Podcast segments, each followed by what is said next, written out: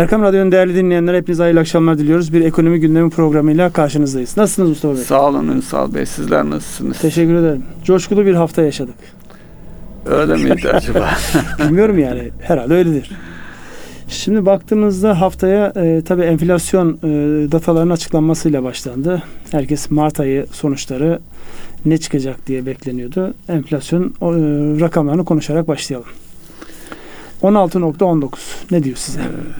evet artacağını herkes bekliyordu ve önümüzdeki aylarda da bu artacak görünüyor. Aylıkta 1,8 e, nelerden kaynaklandığına e, bakacak olursak en fazla artış 24.85'te yıllık olana e, bakıyorum. Ulaştırma, daha sonra ev eşyası, çeşitli mal ve hizmetler aşağı doğru geliyor. Evet.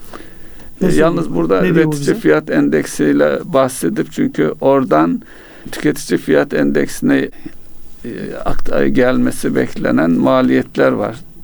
Onu belki daha çok konuşmak gerekir Buyurun, mi? Bahsedin. 31.20 üretici fiyat endeksi yıllık aylıkta 4,13 seviyesinde bir artış var.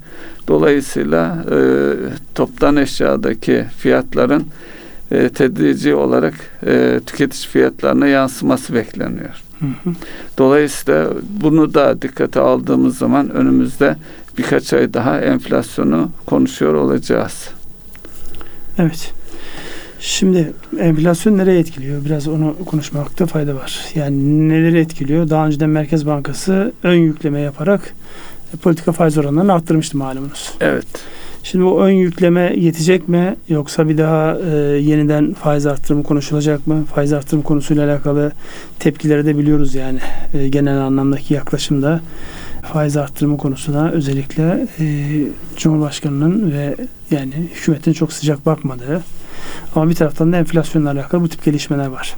Mesela bugün yayınlanan kur beklenti anketinden bahseder misiniz biraz? Yani kaç beklenildi yıl sonunda? şu an e, güncellenince kaça geldi? Oradaki şey bize aslında bir fikir verecektir. Evet. İsterseniz şöyle önce Mart ayındaki anketi e, söylemek daha akıllıca, evet. daha doğru olur. Mart ayındaki Merkez Bankası'nın kur beklenti anketinin sonucu 7.95 7.94 55 yuvarlarsak 7.95 diyebiliriz. Şimdi ise Nisan anketinde ise bu rakam 8.57'ye çıkmış durumda. Ee, yani 55-60 kuruşluk bir e, yıl sonu beklenti anketinde kurda yukarı doğru bir hareket var. Dolayısıyla bu hareketi şöyle de düşünmemiz lazım. Ee, bizim enflasyonumuzu etkileyen ana unsurlardan bir tanesi kur. Çünkü ithalata mecbur bir ülkeyiz. Enerji başta olmak, olmak üzere aramallar ve e, ileri teknoloji ürünlerinde e, ithalatçı bir ülkeyiz. Dolayısıyla fiyatları e, kurdaki fiyatlar zaten piyasaya baktığımız zaman otomobil fiyatlarından tutun işte en çok herkesi ilgilendiren e, mobil işte akıllı telefon fiyatlarına kadar e, hemen anında yansımasını görebiliyoruz. Dolayısıyla, Dolayısıyla enflasyonu kur, teşvik eden Evet, enflasyonu teşvik eden bir unsur olarak kuru zikredebiliriz. Şimdi bu beklentinin 7'li rakamlardan 8'in bir hayli üzerine çıkmış olması yani piyasadaki önümüzdeki dönemde içerideki gelişmelerden yani kuru düşürecek çünkü faiz arttırdık. Niye faiz arttırdık? Kurları düşürmek için de. Evet. O işlemedi. Yani 19 Mart'ta yaşanan Merkez Bankası Başkanı'nın değişikliğinden sonraki süreçte piyasalar bir e, şok yaşadı. Belirsizlik. Belirsizlikte gitti yukarıya. Yani 8.50'leri de gördü ama geldi 8.15'lere, 8.16'lara oturdu.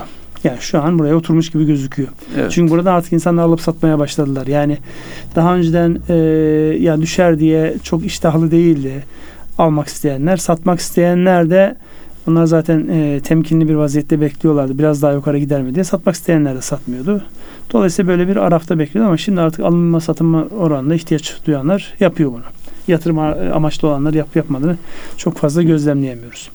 Şimdi buradaki kurların buraya oturduğu bir seviyede Enflasyonla alakalı yıl sonu beklentilerinde isterseniz bir bir daha tekrarlayın. Oradan Ee, e, gidelim nereye var? Yine beklenti üzerinden hareket edecek olursak e, 13.12 olarak e, görünüyor. Nisan sonu itibariyle yıl- yıl sonu enflasyon beklenti anketi. Daha önce e, bu 11,54'tü. E, Dolayısıyla e, enflasyonda da neredeyse 2 puanlık bir artış bekleniyor.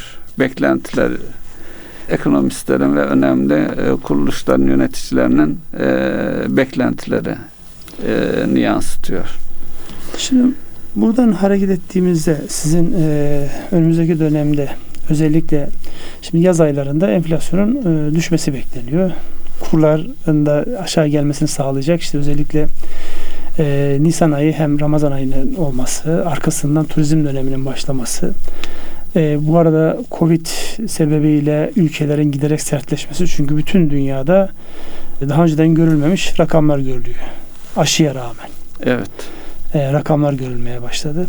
Ya burada o klasik beklediğimiz yaz aylarında döviz girdisi olur, işte gıda enflasyonu daha aşağı gelir şeklindeki noktadaki yorumlarınızı da alıp ondan sonra devam edelim. Çünkü konuşacağımız çok konu başlığı var. Evet. e, son dönemde e, yağışları belki dikkate almak lazım. E, öncesinde birkaç hafta öncesine kadar hatta bir ay öncesine kadar bir kuraklık endişesi de taşınıyordu. Allah'a şükür son yağışlarla biraz, biraz en azından yağış alan bölgelerde bu endişeler azalmış durumda. Yani her halükarda e, yaş sebze meyveye dayalı olarak enflasyonun fiyatların üretimden üretim kaynaklı olarak geri gelmesini bekleyebiliriz. Ancak tek unsur o değil. Dolayısıyla yani dünya fiyatlarıyla da belki bakmak lazım. Özellikle gıda fiyatlarında son dönemde aşağı yukarı yüzde otuzluk bir yükseliş olduğu söyleniyor. Ee, anketi şeylere göre, istatistiklere göre dünyadaki gıda fiyat endeksinde. Tabi bu yükselmede tüm dünyayı etkileyen bir unsur. Biz de daha önce de konuşuyorduk. Özellikle hububatta, yağlı tohumlarda e, ithalat e, yapmak zorunda olduğumuz bir gerçek. E, tabii bu Ramazan ayı dediğimiz zaman özellikle Ramazan ayı fiyatlarını belki Ramazan etkisini de hem ekonomi üzerindeki etkisini hem de Covid üzerindeki etkisini de konuşmak lazım. Ramazan ayında da fiyatların yukarıya gideceğini söyleyebiliriz. Anladım. Tamam buradan e, diğer başlıklarımıza değinelim isterseniz. Yani e, siz isterseniz şey yapın. Önünüzdeki e, konu başlığına girin, arkasını getirelim. Ee, enflasyon biraz daha e, dünya fiyatlarıyla nereye gelir onu Şimdi konuşmak. az önce aslında sizin söylediğiniz benim de not olarak aldığım bir başlık var. Özellikle bu üretici fiyat endeksleri ile tüketici fiyat endeksi arasındaki fark. Şimdi bu sanki sadece Türkiye'de olan bir hadiseymiş gibi gözüküyor. Aslında bütün dünyada üretici fiyatlarına gelen artış, orada yaşanan artış tüketiciye yansıtılabilmiş değil. Mesela bu konuda sabahleyin e, okuduğum bültenlerin içerisinde Çin'in çok özel bir durum var. Yani üretici fiyat endeksi 1.7'lerden 4'ün üzerine çıkıyor. Ama tüketici fiyatı bir seviyesinde hatta eksiye döner mi? Yani çünkü fiyatı yansıtamamak gibi bir şey var. E, Türkiye'de de yani artık 30'ların üzerine çıktı üretici fiyatı. Tüketici fiyatı nerede? 16-20'lerde. Şimdi aradaki buradan baktığınızda yaklaşık 14 puanlık bir fark her an yansıtılabilecekmiş gibi duruyor. Fakat zaman içerisinde şunu görüyoruz ki özellikle ekonomilerin büyümesiyle alakalı endişeler varken bazı yerlerde bu sineye çekiliyor. Yani üreticiler bir anlamda bunu sineye çekerek, yansıtmayarak yani karlarını bir, bir taraftan eriterek çünkü hayatiyet karlılıktan belli dönemlerde daha e, önem ifade ediyor. Dolayısıyla bu tip şeylerde yani yüzde yüz yansıyacak denemez. Fakat şunu söylemek istiyorum. E, genel anlamda bu durum sadece bizimle alakalı değil.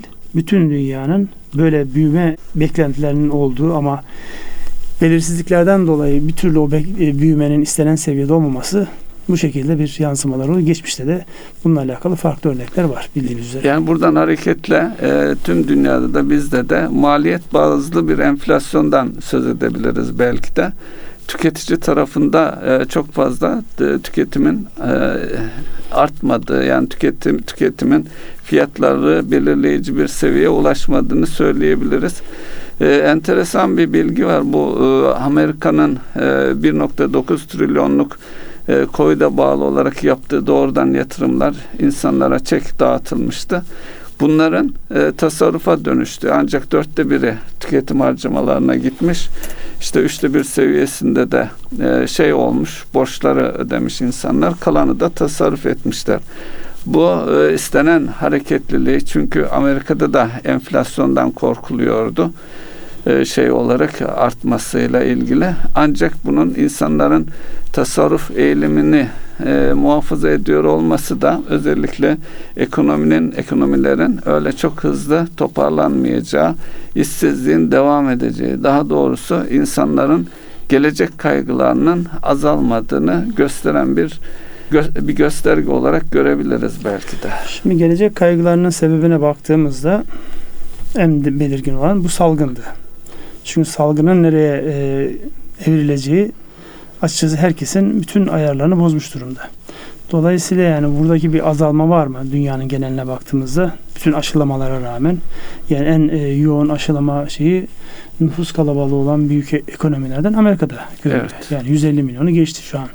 Aşı yapılan insan sayısı günde yaklaşık 3 milyon kişi aşı yapılıyormuş. Şimdi bunu dikkate aldığımızda diğer ülkeleri de dikkate aldığımızda aslında e, bir taraftan da özellikle son dönemde bu Avrupa'da tartışılan e, işte ismi artık dillere destan olduğu için AstraZeneca'nın yapmış olduğu aşıdan dolayı ölümler fakat bakıyorsunuz örneklerde o kadar çok da belirgin şey yok yani.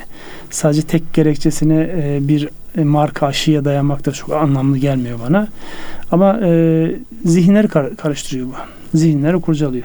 Zihinlerin bu kadar karışık olduğu bir ortamda yani insanların kendilerini güvende hissetmeleri ve geleceğe güvenle bakmaları ne kadar mümkün olur? O tartışması gereken bir mevzu. Bilmiyorum siz ne diyorsunuz bu konuda? Ee, bu aşı ve ilaç konusuna girince orada tabii manipülasyonların da olduğunu düşünmek lazım. Dediğiniz gibi oranlara bakıldığında AstraZeneca aşısında da çok fazla problem yok gibi görünüyor. Çünkü farklı sağlık örgütleri de e, verdikleri kararlarda tamam olabilir ihmal edilecek seviyede devam etmesi lazım deniyor ama bazı ülkelerde durduruyor.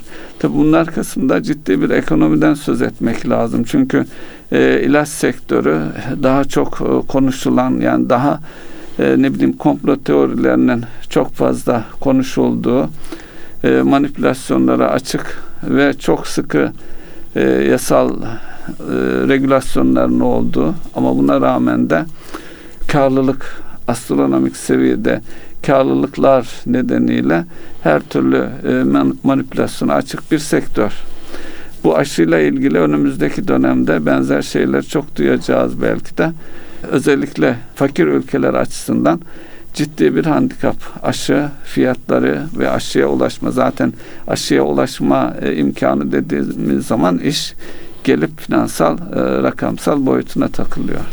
Evet. Şimdi ekonomilerin büyümesiyle alakalı atılan adımlara baktığımızda herkes kendince bir e, teşvik programı uyguluyor. Özellikle bu Biden'ın gelişiyle beraber e, farklı şeyler de konuşuldu. Bizim geçen haftaki en önemli, e, geçen hafta diyoruz bugün haftanın son günü ve akşam olması sebebiyle artık geçmiş gözüyle bakıyoruz. En önemli gündem maddemiz neydi?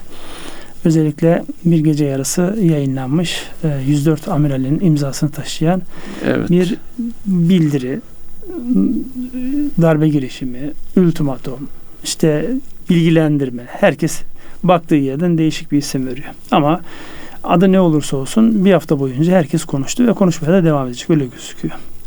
Şimdi bunun beraberinde getirdiği özellikle yani e, bizi çok fazla ilgilendiren Ukrayna üzerinden Rusya'nın Ukrayna sınırlarına yapmış olduğu yığılmalar. Orada işte e, ne derler e, üniformasız, kimliği belli olmayan ama Rus oldukları herkes tarafından bilinen insanların Doğu Ukrayna tarafındaki genişleme çabaları, orada stratejik önemi haiz e, bazı bölgeleri kontrol etme isteği, buna NATO'nun müdahalesi, NATO müdahale ederken Almanya ve Türkiye'nin NATO dediğimizde burada Amerika evet, Amerika almak lazım. Almanya ve Türkiye'yi siz yeterince destek vermiyorsunuz. NATO üyesisiniz ama bu şeye yeterince destek vermiyorsunuz deyip Almanya ve Türkiye'yi bir tercihe zorlaması. Çünkü ekonomik anlamda baktığınızda yani Almanya, Türkiye, Rusya, Ukrayna buralara baktığınızda hepsi iç içe geçmiş yapılar. Evet. Yani birisi birisinin pazarı, birisi birisinin müşterisi, üreticisi derken. Yani buradaki bir e, uzlaşmazlığın en ağır faturası bu bölgedeki ülkelere çıkacak. Dolayısıyla buna bir bakmak lazım. Bir de bu amirallerin yayınlamış olduğu şeyde baktığımızda yani ne tarafa doğru evrildiğiyle Ukrayna'da olabilecek olan bir çatışmayı bizi nerede tutma istiyorlar konusunda ya da biz nerede olmak istiyoruz sorusuna biraz cevap aramak gerekir diye düşünüyorum. Bilmem siz ne dersiniz? Ee, şimdi daha önceki bir e, şeyi hatırlamıyorum Ünsal Bey. 60 ihtilalini. Ondan sonrakini sonrakiler çocukluğumdan beri hatırlıyorum. Şimdi e, bir de meslekler açısından belki farklı bir boyut olsun çünkü sürekli televizyonlarda bu konu tartışılıyor. İnsanların e, çeşitli mesleklerde genlerine işlemiş şeyler vardır. Mesela denetim kökenli insanlarda biz de o denetim kökenli insanlarız.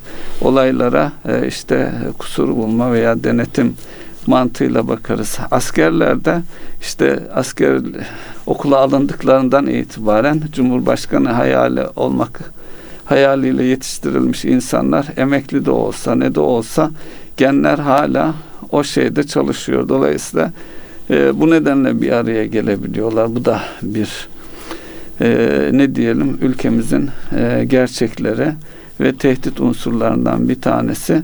Ama size hak veriyorum ima ettiğiniz şey bunun arka planında bölgemizdeki gelişmeler dolayısıyla küresel güç olarak Amerika'nın ülkeleri e, ne şekilde etkileyebilecekse onun hepsini e, denemesi söz konusu. Özellikle Ukrayna bizim e, son e, dönemde e, hava araç insansız İHA'lar, SİHA'ları sattığımız bir ülke. Ve motor geliştirmede beraber hareket Evet, bir ülke yani e, Sovyet dönemine de bakacak olursak Ukrayna e, belli sanayinin oluştuğu ülkelerden bir tanesi. E, ama geçmişine bakıyoruz. E, mesela e, Kırım maalesef oradan Rusya'nın e, Rusya Federasyonu'na geçti. E, ve Ukrayna'nın bu hale gelmesinde Batı'nın özellikle AB'nin Ukrayna'yı kendi lehine çekmek için e, kışkırtması ve sonra da iş silaha dayandığı noktada ortadan kaybolup Ukrayna'yı yalnız bırakması ki şu anda ülkesinin bir bölümü e, Rusların işgali altında olduğu söylenebilir rahatlıkla. Bu arada Ukrayna gibi bir e, şeyi de kaybetmiş durumda. Bunun tabi e, ekonomik tarafı da var. Özellikle Ukrayna'dan e, yağlı tohumlar konusunda ciddi ithalatçısı olduğumuzu biliyorum. Hububat buna benzer ürünlerde yine onlara ihracat yani ve ekonomik anlamda çok, çok, yoğun ilişkimiz Evet, var o ülkeyle. çok, çok, yani e, Karadeniz'den Karadeniz'in bir tarafı biziz, bir tarafı onlar. evet, Dolayısıyla onlar. ve tarihi e, çok ciddi yakın geçmiş var. Yani o dönemde özellikle Osmanlı coğrafyası Osmanlı olmuş. coğrafyası olmuş ve işte Kırım hanlarının olduğu dönemde çok yoğun ilişki olmuş. Osmanlı'nın belki işte hani padişahların annelerinin e, memleketi diyebileceğimiz bir yer. Dolayısıyla kültürel anlamda da ekonomik anlamda da çok yoğun e, temasımız olan bir ülke. Hepsinden önemlisi aynı coğrafyadayız. Yani Evet. güneyimiz zaten kaynıyor. Bir de kuzeyimizde bu tip bir şeyin olması bize gelecektir ama işte burada Karadeniz'in nasıl kullanılacağı, Karadeniz'e Amerikan e, savaş gemilerinin girip giremeyeceği, girseler de ne kadar kalabilecekleri noktasında işte bu tartışmaların tam ortasına geldi bu Evet. e, amirallerin vermiş olduğu Ve Adı- Montreux'u e, gündeme Montreux'u getirerek gündeme getirerek veriyorlar. Dolayısıyla Kanal İstanbul mevzu var. Alakasız bir konu işte e, üniformanın üzerine cübbe sarık giymiş birisinden Hı. bahsediyor. Yani her şey birbirine karışıyor. Yani hangisi ana mesaj, hangisi alt mesaj, gerçek niyet ne hepsi birbirine karışmış vaziyette ama okumasını bilenler ne olduğunu okuyorlar. Şimdi oraya da geçelim. Burada İsterseniz. belki kapasite mevzumuz var. Kapasitemiz onlar da mev- e, gündem oluşturacak kapasiteye ulaşırsak herhalde dengeye kavuşacağız. Yani burada çok fazla e, diyorum üzerine kafa yorulacak bir mevzu mudur? Evet üzerine çok kafa yorulacak bir mevzudur. Yani e, işte diyorum herkes bulunduğu yerden e, bir yorum yaptı. Burada siyaseten de şöyle bir gelişme oldu. Özellikle ittifaklar mevzuunda işte Cumhur İttifakı, Millet İttifakı mevzuunda özellikle Millet İttifakı tarafındaki e, farklı yorumlar, bu konunun farklı yorumlanması uzun vadede bazı şeylerin de e, göstergesi anlamında farklı oluşumların da olabileceği noktasında bir işarettir diye de yorumlanıyor. Biz de daha fazla ekonomiyi o tarafa siyasete kaydırmadan isterseniz devam edelim. Ama ekonomiyi doğrudan etkileyecek unsurlardan bir tanesi. E, etkiliyor yani. tabii gündem sadece o olunca Evet. işte ne oldu bizim geçen hafta konuştuğumuz Bakanlar Evet. Kurulu, ondan önce konuştuğumuz Bakanlar Kurulu değişikliği, mevzu Değişikliği şu an bekliyor hala. ikinci plana itildi. Yani şu an kimsenin gündeminde Bakanlar Bir de değişimi. bu arada AB ile ilişkilerde e, protokol e, handikapı yaşandı. Bunun da e, ısınmaya çalışan çalışılan e, AB ilişkilerimizi e, biraz örseler mi, geciktirir mi? Bir de onu belki düşünmek lazım. Evet. İsterseniz bu hafta e, yani daha önceden kanunu çıkmıştı. Bu hafta da yönetmeliği yayınlanan e, ekonomi içerisinde geniş kitlelerin özellikle düşük gelirli ama e, ev ve araba almak isteyen insanları fazlasıyla ilgilendiren bir yeni finansal kurum yapılanmasından bahsedelim. E, tasarruf finansman, Tasarruf finansman şirketleri, şirketleri ve tasarruf finansman sistemi. diğer adıyla evim şirketleri. Artık evim olmaktan çıktı. Evim, arabam, çatılı iş yerim oldu biliyorsunuz. Oldu, evet. Üç tane temel ürün var orada. Artık kimi, kimisi evim der, kimisi arabam der, kimisi çatılı iş yerim der. E, Nereye çatılı yol- iş yerim derken araziyi kapsamadığını Araziyi kapsamıyor. aslında, evet. Yani orada tabii zaman içerisinde değişiklikler olacaktır. Yani bu sistemin önce bir standarda kavuşması, e, aynı lisanla konuşuyor olmaları, aynı kurallara bağlı ol- oluyor olmaları herhalde öncelikli bir mevzu. Evet, önce disipline etmek Bu önemliydi. çok geniş kitleleri ilgilendiren bir başlık. Özellikle son e, 10 yılda hatta son biraz daha daraltalım son 5 yılda hem insanların bu sistemi tanıması hem de bu sistemden yararlanma konusunda kurumların daha atak ve görünür olması dolayısıyla burada acilen düzenlenmesi gereken bir başlıktı.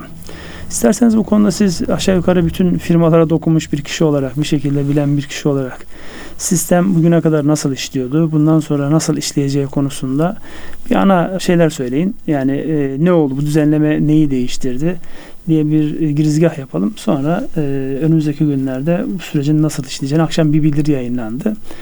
E, Merkez e, BDDK'nın duyurusuydu pardon dilim suçtu. BDDK şunu diyor.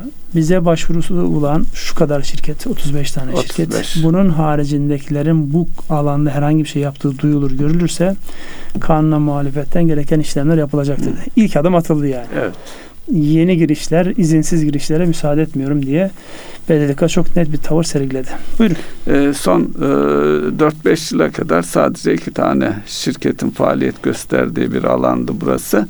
E, ilk hareket tarzı da otomobil ihtiyaçlarını yani 30 yıl önce e, rahmetli Emin Üstü'nün başlattığı otomobil kampanyalarıyla yani gruplar oluşturarak 20, 30, 40, 50 e, her ay bir veya birkaç kişiye sırayla kura çekerek araba vermeyle başlayan bir e, sistem. İyi bir sistem. Daha sonra 2000'li yıllarda e, buna ev ürünü de dahil edilmişti. Dolayısıyla e, büyüyerek gelen bir yapı. Tabi buradaki bu sistemi kullanarak ev alan, araba alanların iki endişesi vardı. Birincisi faiz endişesi. Bu faizsiz bir sistem. İkincisi de yani bankacılıkta faizsiz sistem elbette var. Ancak bankalardan kredi alma imkanına sahip olmayan e, yani bir kar payı veya faiz ödeme ya da faizsiz olsa olmayan dahi bankaların o kapısından içeri girmek istemeyen. girmek istemeyen veya girseler de bankaların onlara itibar etmediği bir kitle. Yani e, C ve D grubu e, kitleye hitap eden bir yapıydı. Ve son e, 4-5 yılda hızla büyüdü. Yine e, şirketler piyasaya girdi. Hele geçen yıl girenlerin sayısı yani 2020 öncesi e, yaklaşık 10-15-16 civarındayken bu sayı bir anda işte sayısı tam bilinmiyor. Ancak dediğiniz gibi 35 tanesi uyum için BDDK'ya başvurduğunu dikkate alırsak bir 35 rakamı yine katlamış durumda. Bunların bir kısmı kendi yolunda yürüyecek, bir kısmı da birleşme kararı almış durumdalar. E, dolayısıyla alternatif kanunla belirlenmiş devlet tarafından denetlenen ihtiyaçların karşılanması için alternatif bir yapı var. Şu an üç ürün var. Bence bu üç ürün bu yapılar sağlıklı bir şekilde yollarına devam ettikleri müddetçe ki şu anda üç ürün görünüyor ama alt planda bu şirketler farklı ürünleri de yani kişilerin çeyiz hazırlığından tutun da ne bileyim iş yeri açmaya yönelik bir takım şeyleri de yapıyorlar Şu anki geçmişte yapıyorlar ama şu an itibariyle Şu an- baktığımızda şu an sadece 3 ürün. Üç ürün üzerine hareket ediliyor. Demek istediğim bu sistem oturdukça ihtiyaçlara göre e, ki BDDK'nın onayına bağlanmış durumda ilave ürünler de gündeme gelebilecektir. Dolayısıyla yeni bir e, finansman modeline kavuştuğumuz zaten vardı. Yasal dayanağıyla birlikte kavuştuğumuzu söyleyebiliriz. Şimdi burada gelen yeni gelenekle gelişmelere ben de birkaç tane e, dikkat çekeyim. Bunlardan bir tanesi daha önceden e, bu yapıların e, mesleki disiplinini sağlayan bir birlikleri yoktu. Şimdi finansal kurumlar birliği içerisinde e, yerlerini alacaklar. Dolayısıyla yani bir standart geliştirme noktasında yani sadece BDDK'nın düzenlemesi değil, kendi işlerinde de aynı bankalarda olduğu gibi, aynı katılım bankalarında olduğu gibi, diğer meslek gruplarında olduğu gibi bir birliğin olması özellikle e, rekabet, etik ve piyasayı bozacak olan hareketlerden kaçınma noktasında yüzde yüz olmasa dahi en azından yani sektördeki gelişmeleri tek elden izlenebilecek bir yapının oluşacağı, bir birliğin oluşacağını görüyoruz. Sahipli diyebiliriz. Evet, yani sahipli. Ee, diğer bir başlık bundan sonraki süreçte sektöre giriş çıkışlar artık e, son derece kontrollü olacak. Çünkü kuruluşta 100 milyon lira gibi ödenmiş bir sermayeden bahsediliyor. Bu ne anlam ifade ediyor? Bu e, gerçekten bu yapılar için büyük anlam ifade ediyor. Yani şu mesaj veriliyor. Paranız varsa ve burada ciddiyseniz bu yolda yürüyün mesajı veriliyor. Mevcutlar içinde bir uyum süreci var. Yani e, 6 ay artı 6 ay gibi bir uyumlanma sürecinden bahsediliyor. Yani BDDK'ya yapılan başvuruların makul mantıklı olanları işte 6 ay içerisinde karşılanacak olanlar var. İşte burada ne var? Bir risk yapısının kurgulanması, iç denetim ve iç kontrol yapısının kurgulanması, sistem altyapısının düzenli ve sağlıklı raporlar almaya elverişli hale getirilmesi gibi kurumsallaşma anlamında da düzenlemenin ve denetlemenin mümkün olabilmesini sağlayacak her türlü gelişme var. Organizasyon şemaları değişiyor. Öyle canınızın istediği gibi ünvanları canınızın istediği insanlara veremiyorsunuz. Aynı bankacılıktaki gibi belli bir tecrübe, belli bir eğitim şartı ön plana çıkarılıyor. Dolayısıyla sektör tepeden tırnağa şekilleniyor. Bazıları buna e, zihnen hazırdı. Fiilen de hazır olanlar vardı. Bazıları şimdi bu, bu dakikadan itibaren hazırlanmaya ve e, uygulamaya başladılar. Dolayısıyla önümüzdeki dönem güzel olan taraf şu oldu. Yani herhangi bir tanesinde e, piyasaya yansıyan e, bir olumsuzluk, bir sıkıntı olmadan böyle bir düzenlemenin gelmiş olması. BDDK'nın tam zamanında bu işe yönetmenin oluşturulmasında mesela bir müddet beklediler. Hem Evet. beklentileri hem firmaların özellerini görerek bir müddet beklediler ve tam başvuru süresinin bittiği gün yönetmeliği yayınladılar. O da başvurular bitti artık bu yönetmeliğe tabisiniz anlamında güzel bir mesaj oldu. Ben e, ümit varım yani bu Evet. sektörün geleceği e, bu anlamda ülkede enflasyon olduğu sürece ülkede insanların faiz hassasiyeti olduğu sürece ve bankaların en azından belli insanlara e, kredi vermeye değer görmedikleri sürece bu tip yapılar işleyecektir. E, yani başlangıçta sanki ilk e, böyle yorumlarda o yoruma biraz ben de katıldım. Yani e, üretimi değil de yine e, yani son kullanımı teşvik eden arabaydı, evdi. Son kullanımı Ee, teşvik eden bir şey. karşılayan bir Evet yani bu anlamda biraz yani e, daha genişletilebilir miydi? Önce sistem otursun sonra değişen zaman içerisinde eminim ki farklı sektörlerin dev oyuncuları kendi ürünlerini de bir şekilde bu işin içerisine dahil edeceklerdir. Mesela traktör üreten bir grubun bu işe girmesi halinde araç mı araç? araç. Mesela araç e, traktör satışını böyle bir yöntemin içerisine dahil edebilirler mi? Fevkalade güzel de bir şekilde dahil edebilirler gibi e, yeni açılımlar olacaktır. İlk sinyalleri de görülmeye başladı. Onun için sektör bu anlamda disipline olacak ve daha da güzel olacaktır. Sayı şu an biraz kalabalık gibi gözüküyor. Yani sektör için 35 tane Evet. firma sayısı bankacılıkta ve Kıyaslarsak fazla. diğer finansal kuruluşlarla karşılaştığımızda sayı biraz fazla gibi gözüküyor. O da önümüzdeki dönemde yani makul mantıklı zihnen uyan insanların bir araya gelip bir konsolidasyon olabileceğiyle alakalı da işaretler var zaten. Göreceğiz. Ee, Burada belki ihtiyaç nok- noktasına bakıldığı zaman üretim dediniz ya Ünsal Bey. Evet. Özellikle mes- meslek sahipleri için yani Z kuşağıyla da birlikte düşünebiliriz. Ne bileyim bir kalfalıktan itibaren insanların 5 sene sonra 6 sene sonra kendi işlerini kuracağı zamanı düşünerek e, bu sistemle e, para biriktirmeye, tasarruf etmeye başlamaları için ideal bir sistem aslında.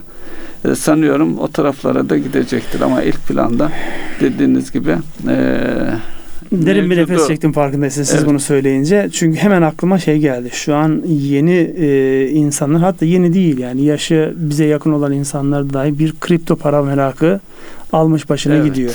Yani bir taraftan biz üretime bu bunlar üretime ne kadar katkı sağlar diye düşünürken öbür tarafta ekonominin içerisinden kaynağı nereye gittiği belli olmayan bir sistemin hızla geliştiği ve bunun da en yoğun gösteren ülkelerden bir tanesi olmanın bir şeyi var, tedirginliği var. Yani bunlar nasıl olacak konusunu isterseniz biraz şey yapın programdan önce konuştuk.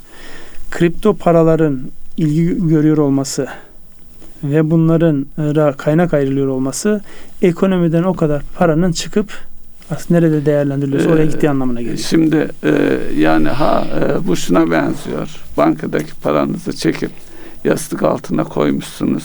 Ha da, ya da gidip kripto para almışsınız. Yani ekonomide e, işleyen bir yapı değil şu an itibariyle. Bu e, ne zaman işler?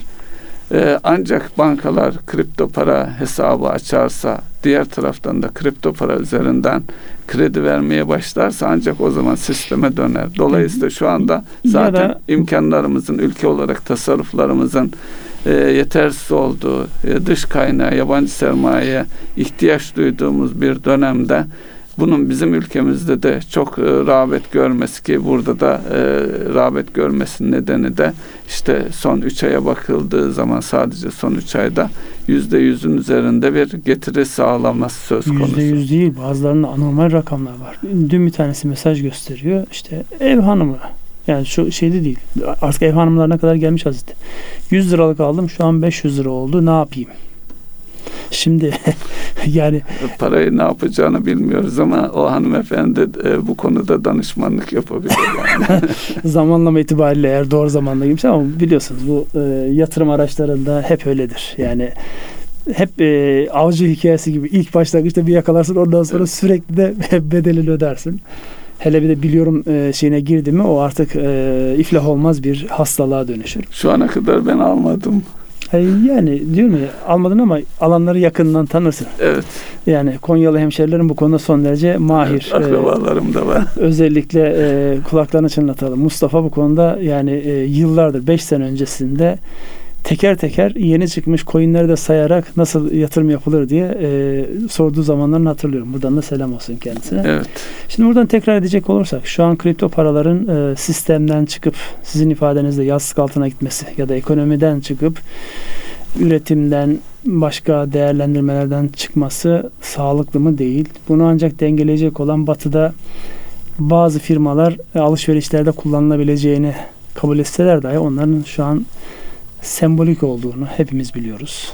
Yani o paralarla henüz daha Özellikle Visa ve Mastercard'ın zaten e, sembolik olmak durumunda ama o açıklamaların e, o paralara sağladığı güce Gücü dikkat tabii. ederseniz acaba arkada bir yani ben komple burada teorisi mi var diye komple de teorisine gitmedim ama e, Elon Musk ya da Elon Musk adı neyse adamın Tesla'nın sahibi olan e, arkadaşın genius birilerine göre deli olan bu arkadaşın yönlendirmelerinin piyasada ne kadar önemli olduğunu gördük.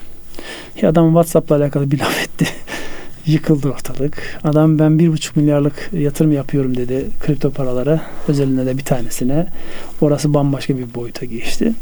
Dolayısıyla bunları yan yana koyunca e, iletişimin, teknolojinin bu kadar yoğun olduğu, insanların da alıcılarının bu kadar açık olduğu bir dönemde e, yani ne manipülasyon ne gerçek düşünce hepsi birbirine karışmış vaziyette. Ama biz tekrar altını çizelim. Şu an kripto paralara aktarılan paralar yani cevaziyeti bilmem ne oralara hiç girmiyoruz. Ekonomik anlamda baktığımızda ekonomiden dışarıya bir kaynak transferi, yastık altına bir kaynak transferi gibi duruyor. İnşallah bunların da bir e, kendince bir çözüm olacaktır. Evet, e, bu konuda yine e, düzenleme gerekiyor. Gerçi tüm dünya bunun peşinde. Hatta şeylerde merkez bankaları da kendi şeylerini çıkarmaya çalışıyorlar. Kendi kripto paralarını. Ama önümüzdeki yıllarda sanıyorum burası da disiplin altına alınacak. Yok aynı cümle onlar için geçerli değil mi yani? Şu an kayıtta olan bildiğiniz bir şeyin kayıt dışına çıkması, kontrol dışına çıkmasını kim ister ki? Evet, tabi burada kara para aklanma süreciyle bağlantılı olarak da düşünmek lazım. Orada bir takım e, şeylerde offshore dediğimiz bankalar e, son dönemde ciddi biçimde denetim altına alındı. Bu Wikileaks belgeleri, diğer şeyler açıklandıkça o taraflar e, disiplin altına alındı ama neticede bu bir ihtiyaç ki tüm e, küresel ölçekte onun yerine alabilecek unsur olarak şu anda kri, kripto paralar var. Kripto para üzerinden e, yine e, tezgah kurulmuş durumda bir diğer tabirle. Ya buradaki temel şey işte yine teknolojinin gelişmesiyle bu 1984 romanında olduğu gibi büyük biraderin herkesi gözlemeye başlamasıyla beraber insanların e, belli şeyleri daha böyle gizli alanlarda yapması, daha böyle gizli saklı yapma isteğini de tahrik ediyor anladığım kadarıyla. Yani her şeyin görünür olması, özellikle büyük finansal güçlerin, ekonomilerin bütün para hareketlerini kontrol ediyor olması e, bunun dışına çıkmak isteyen insanlara da bir anlamda e, teşvik ediyor. Dolayısıyla bir önlem başka bir yeni yolu geliştiriyor. Bunların hepsini birlikte değerlendirmek lazım. Yani sadece olay kara para falan mevzu değil. Yani şu an baktığınızda e, dünya ekonomileri neyle tehdit ediliyor? Ülkelerin bile paralarına çok rahatlıkla el konabiliyor. Ama doğrudan ama dolaylı olarak. Yani şu ee, özellikle Suudi Arabistan'ın başına gelen hadiselere evet, baktığımızda yani 750 milyar doları vardı. 750 milyar dolar. Önce 400 milyar dolarına silah sattılar. Silah sattılar. Sonra gelecek bilmem e, kaç yıllık gelirini de bir yerlere bağladılar. Tehdit var çünkü sürekli. Biz olmazsak 22 hafta e, o koltukta kalamazsın dediler. Evet. Dolayısıyla yani burada e, dünya e, farklı işliyor. Da aslında şöyle demek lazım. Çok basit işliyor ama biz ona e, farklı anlamlar yükleyerek e, sanki böyle çok böyle çetrefilli bilmem ne. Ya aslında güç savaşı bu. Yani e, mahalledeki ya da işte bir topluluktaki güç savaşıyla ülkeler arasındaki güç savaşı arasında sadece kullanılan araç, edevat ve kurum farkları var. Ünsal Bey burada kripto paralar dedik ya o teknolojinin blockchain, blok zincir teknolojisi deniyor. Son dönemde bir ressam kendi resmini o teknolojiyle e, üretti ve e, neredeyse 70 milyon dolarlık bir fiyatla sattı. Ne bileyim e, ilk tweet aynı şekilde e, paketlenmiş olarak e, ciddi bir rakama satıldı.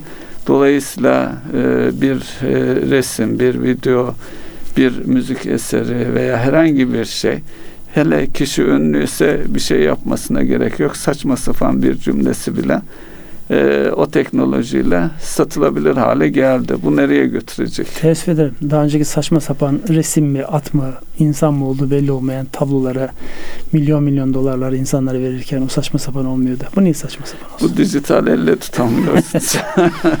evet, NFT dedikleri şey artık e, NFT mi, NTF mi, nasıl? NFT NFT galiba. E, evet. NFT.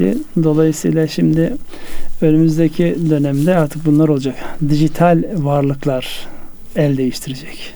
Yani adam ne yaptı? Twitter'ı kuran ilk adam ilk tweetini satışa çıkardı. 3 milyon dolar yanlış hatırlamıyorsam ya da 2 milyon dolar. Rakamlar çok önemli değil ama yani duvara bir yazı yazıyorsunuz. Sonra o duvara yazı, yazı yazdığınız şey yaptığınız yazının yazdığınız yazının diyorsunuz ki ben bunu satıyorum diyorsunuz. Birileri tamam ben alırım diyor. Enteresan enteresan bir mülkiyet, e, mülkiyet işte. yani şey alışık olduğumuz o hani e, mülkiyet kimindir işte kapitalist sistemle sosyalist ya da komünist sistemin arasındaki en temel şeylerden bir tanesi mülkiyet kimin olsun. Şimdi ben merak ediyorum. Buyursunlar cevaplasınlar. mülkiyet kimin olsun? İşte ne mülkiyeti mülkiyet bu? Zaten e, şifre kimdeyse mülkiyet onda oldu artık yani. O hatta şifreyi unuttuğunda ne o eserden ne tweetten hiçbir şey kalmayacak. Yani şu anda zaten bazen ne kadar gerçekliği var bilmiyorum. E, kripto paralarla ilgili özellikle Bitcoin ile ilgili işte zamanda 7000 e, Bitcoin'i varmış şifreyi hatırlamıyor. Karşılığına bakıyorsun yüzlerce milyon dolarlık bir şey. Ona dönecek herhalde. Yani bu efsaneler tabii insanları e, teşvik ediyor. Yani bizden de bir tane gazeteci bir tane tweet attı. Yani e, NFT ile alakalı bir tweet attı. Ondan sonra 10 bin dolar mı 13 bin dolar mı yine Türkiye kökenli bir tanesi satın aldı o tweet'i. Dolayısıyla bu anlamda tarih de yazılıyor bir anlamda. Ama şu bir gerçek. Az önce vurguladığımız mülkiyet konusu bambaşka bir boyuta geçiyor. Yani sahip olduğunuz değer dediğiniz şey bir tane dijital mesaj, bir tane dijital işte fotoğraf neyse başka bir boyuta geçiyor. Önümüzdeki dönemde artık paranın yatırılacağı yerler noktasında insanlar sıkıştıkça bu tip e, Peki, oyuncaklar icat e, edecekler. Ünsal Bey şimdi burada e, e, milyonlarca dolar eden e, servetler oluşuyor ve değerler oluşuyor. Peki e, buradan hareketle devlet buraları ne zaman vergilendirecek sorusuyla beraber kurumlar vergisindeki artışı konuşalım isterseniz. Şimdi geçenlerde o gazetecinin e, programda canlı olarak yapmış olduğu satışta işte 13 bin dolardı yanlış hatırlamıyorsam 13 bin dolara satıldı. Şimdi hemen bir tanesi yazdı oraya. Bunun vergisini ne zaman ödeyeceksin? Yani maliyetsiz bir paradan 13 bin dolar kazandın. Ama diyor ben bunun karşılığında şey aldım. Kripto para aldım. O da gerçek değil ki falan diyor. hemen savunmalar başlıyor. Dolayısıyla bunlar tabii kripto Ama paralar o kripto üzerine. para gerçek parayla satın alındı. Gerçek parayla satın alınan bir e, hadise dediğiniz doğru. Evet yani önümüzdeki dönemde yani devletin önceden görmesi ve buna bir düzenleme getirmesi mümkün değil. Çünkü insan beyni e, o kadar hızlı çalışıyor ki, o kadar farklı e, ürünler geliştiriyor ki bu ürünlerin bir kısmı tutuyor bir kısmı tutmuyor. Çok önemli bir kısmı da tutmuyor aslında. Şimdi her geliştirilen üründen haberdar olacaksınız. Onun e, ne anlama geldiğini bileceksiniz ve karşılığında vergi mevzuatında yorumlayacaksınız. aslında oradan vergi e, artışını değerlendirelim diye bağlantı kurmaya E, çalışmıştım. önce bir o paralardan haberdar olun ondan sonra. paralardan haberdar değilsiniz. Siz neyin vergisini alacaksınız? Evet, Kim ne o paralar biliyor musunuz? bilmiyoruz. Bir tane cep telefonundaki bir tane uygulamada. Yani e, onun neresini tutup da vergilendireceksiniz. Onun için önümüzdeki dönemde ister kamu adına hareket edin, ister özel sektör adına hareket edin, ister de var olmak için mücadele edin. Gelişmeleri yakından takip etme zorunluluğu böyle her geçen gün biraz daha kendini gösteriyor. Ben şimdi sen söyleyince E, şimdi tereddüt ettim. komisyondan geçti kurumlar vergisi 22'den e, Haziran itibariyle pardon Temmuz itibariyle e, 25'e çıkıyor. Gelecek yılda 23'e indiriliyor. Böyle bir gelişme var. Büyük bir ihtimalle de yasalaşacak komisyondan geçtiği için. Bir daha söyler misin ben kaçırdım şey. E, şey e, kurumlar vergisi oranında Evet. 22'den 25'e artırılıyor.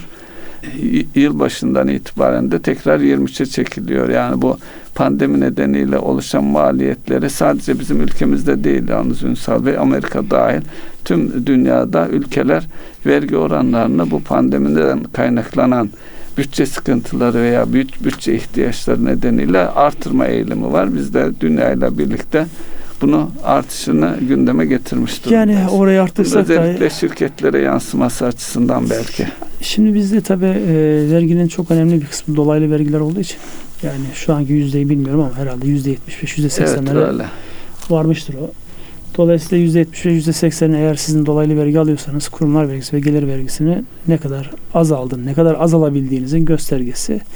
Dolayısıyla oranların artması zorunluluktan geliyor. Çünkü bütçeler özellikle bu pandemiyle mücadelede maalesef açık verdiler.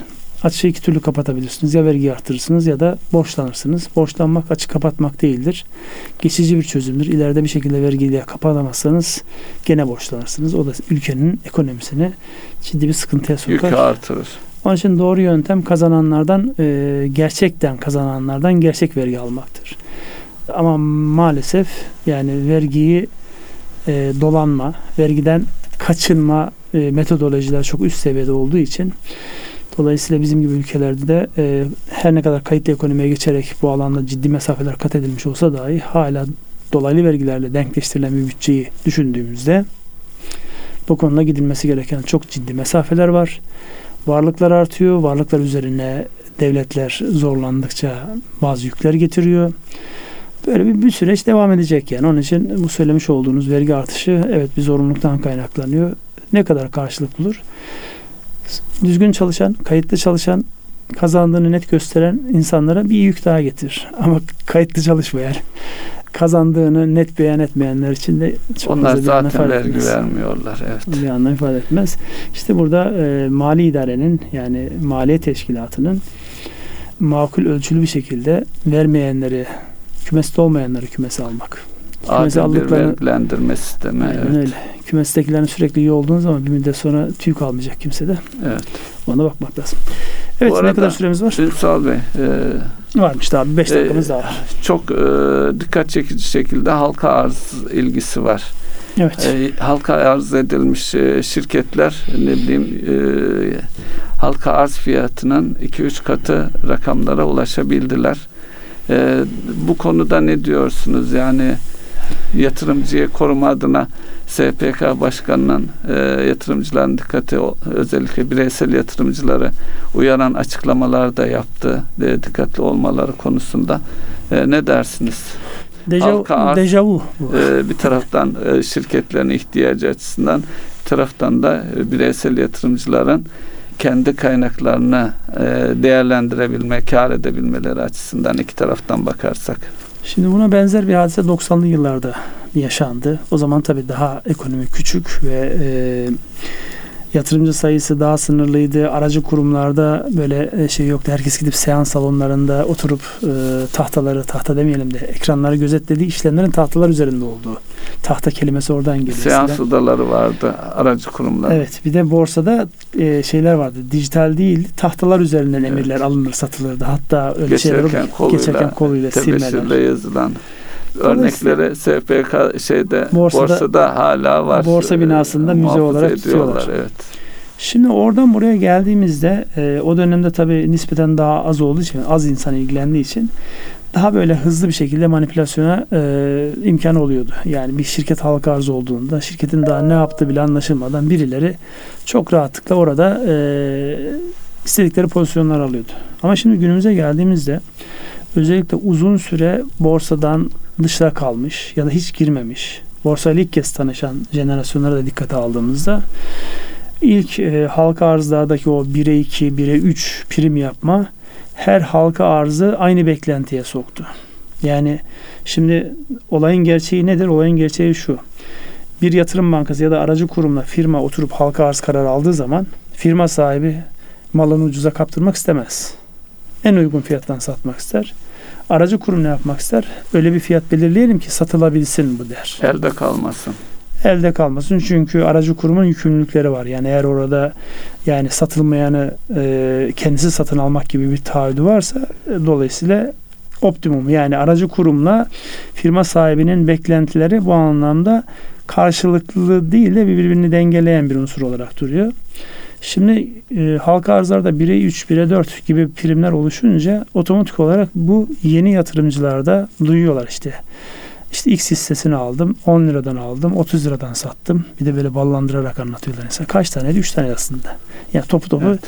200 liralık 300 liralık bir şey var. Ama öyle bir anlatıyor ki sanki böyle milyon TL'ler kazanmış gibi anlatıyor insanlar. Bu yeni başka insanları tahrik ediyor. Normalde bu işe meraklı olan aileden bir kişi ama tek başına başvursa e, sayı az geldiği için çünkü e, başvuru sayısına göre dağıtıyorlar. Yani 30'da birini veriyor. Yani e, 1000 liralık başvuruyorsunuz. Size işte bunun 3 liralarını veriyor, 5 liralarını veriyor neyse.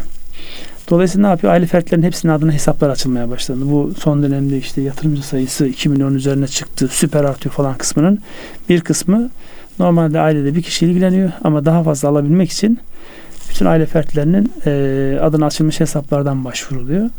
Onun bir kısmında bir köpük var. Ama gerçekten ilgi var mı? Evet var. ilgi var. Şimdi burada mağduriyetin oluşmaması icap eder. Yani bir şirketin sahibi ilk halka arz ettiği rakamın dışında cebine giren bir şey yok. Oluşan bütün fiyat işte daha sonra bu hissenin halka açık olan kısmını elinde bulunduranların faydalandığı bir fiyat. Şimdi buradan hareket ettiğimizde hangi şirket sahibi kendi şirketinin ucuza gitmesini ister? Ya da satılmayacak şekilde. Dolayısıyla burada dikkat etmek gerekir. SPK Başkanı'nın bu anlamda iki konudaki uyarısını ben önemsiyorum. Kendisi e, uzun yıllar birlikte çalıştığımız arkadaşımız. Bu konuları bilir. Piyasada nasıl e, Bey, evet. manipüle edileceğini bilir. Yani gözlemlemiştir onları. E, sosyal medya üzerinden özellikle bu Telegram grupları üzerinden oluşturulan manipülasyonlara dikkat çekmiştir. Diğeri de bu halka arzlardaki ilgi alakanın yani biraz daha bilerek finansal okul yazarlığı bilerek girilmesi noktasında. Dolayısıyla e, önemli bir e, uyarı bu. Dikkate alınması gerekir. Fakat öbür tarafta da aynı bu kripto paralarda olduğu gibi bir cazibe var. 100 lira verdim 500 lira oldu. Şimdi bu hikayeyi duyan çok az sayıdaki insan ya ben ilgilenmiyorum der. Canını yakmayacakla başlar.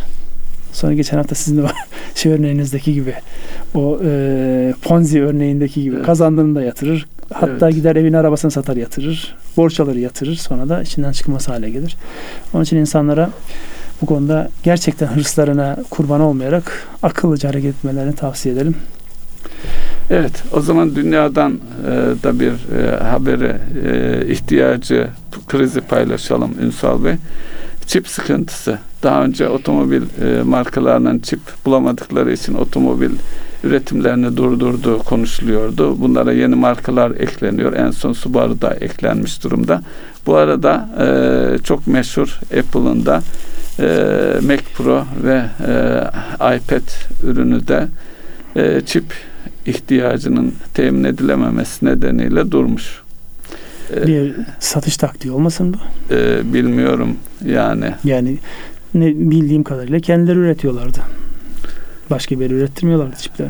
Ama e, yani o zaman daha mı fiyatı artıracaklar Bilemiyorum acaba? işte yani bunların bir kısmı e, piyasa şartları insanları farklı düşündürebilir. Yani kasten yapılıyor demek istemiyorum. Şu anki özellikle bu e, konteyner taşımacılığında da benzer şey var. Evet, konteyner var. bulunamadığı için yani e, satacağınız malı satamıyorsunuz gibi şeyler düşündüğümüzde yani fırsatçılardan Allah korusun diyelim. Gerçekten yoksa yani haklı gerekçelerle yoksa ona diyecek bir şey yok. Ama bu bir taraftan da tip haberler okuduğumda böyle içimde hep böyle bir ya burada bir fırsatçılık mı yapılıyor gibi gayri ihtiyari bir soru sorma ihtiyacı hissediyorum ben. Bir de güvenlik endişesi gündeme getiriliyor Ünsal Bey. Bu çip, e, biz çip üreticisi değiliz. Özellikle otonom e, araçlar gündeme geldiğinde de başkasının ürettiği çipe nasıl güveneceksiniz diye. Yani ülkeler açısından da çip stratejik bir ürün haline gelmiş durumda. Nasıl e, savunma sanayinde e, güçlü olabilmek için kendi silahımızı üretmemiz gerekiyorsa e, çip konusunda da rahat edebilmek için kendi çipimizi üretmemiz gerekiyor. Şu ana kadar yazılım konusunda iyi, iyi ilerlemeler var. Çip üzerindeki yazılım e, kendi üretimimiz olabiliyor. Özellikle e, kimliklerimizdeki yazılım milli bir şey ancak çip hala çözülebilmiş bir sorun değil. Yani o konuda olarak o konuda bildiğim kadarıyla TÜBİTAK'ta çok ciddi çalışmalar var. Ama tabii şu an ticarileşmiş herhangi bir şey e, duymadık en azından. Fakat şu bir realite. E, bu realiteyi hatta hafta içerisinde e, ünlü bir felsefecinin yazmış olduğu, Francis Fukuyama'nın yazmış olduğu bir e, makalede de gördük. E, Kimdir Fukuyama? İşte tarihin sonu kitabını yazan, dolayısıyla artık e, medeniyetlerin Soğuk savaş yıkıldıktan sonra evet. Yıkıldıktan sonra. Şimdi bu kişi e, bir yazı yazıyor ve yazdığı yazıda Türk dronlarının yani İHA'larının ve SİHA'larının Amerika olmak, Rusya olmak gibi süper güç olmak e, özelliklerini sıfırlayan, onların politikalarını ters yüz eden bir başarı elde ettiğine dikkat çekerek yani e, yeni teknoloji bir taraftan bizi hedef göstermiş. Yani övüyor gibi gösterip hedef göstermiş o anlamda ama bir taraftan da hakkımızı teslim etmiş. Çok önemli gelişmeler var. Tabii bir taraftan insanlar bundan ürküyorlar. Yani çip teknolojisi de bunun gibi. Bundan sonra bugüne kadar olmayan savaşlar, olmayan yöntemlerle yürünecek gözüküyor. Dolayısıyla iyi yaptıklarımızı daha da kuvvetlendirmek, eksik olduğumuz yerleri de önce farkındalığımızı oluşturarak elimizden geldiğince o eksikleri e, artılarla değiştirmek, devşirmek icap eder diye düşünüyorum. Siz ne dersiniz? Haklısınız. Sağ ol. Erkam Radyo'nun değerli dinleyenleri bir ekonomi gündemi programının daha sonuna geldik. Mustafa Bey beni uyarıyor. İkide bir saati gösteriyor. Onun için bitirelim. Sürçülisan eyledik affola. Hayırlı akşamlar diliyoruz. Hayırlı akşamlar.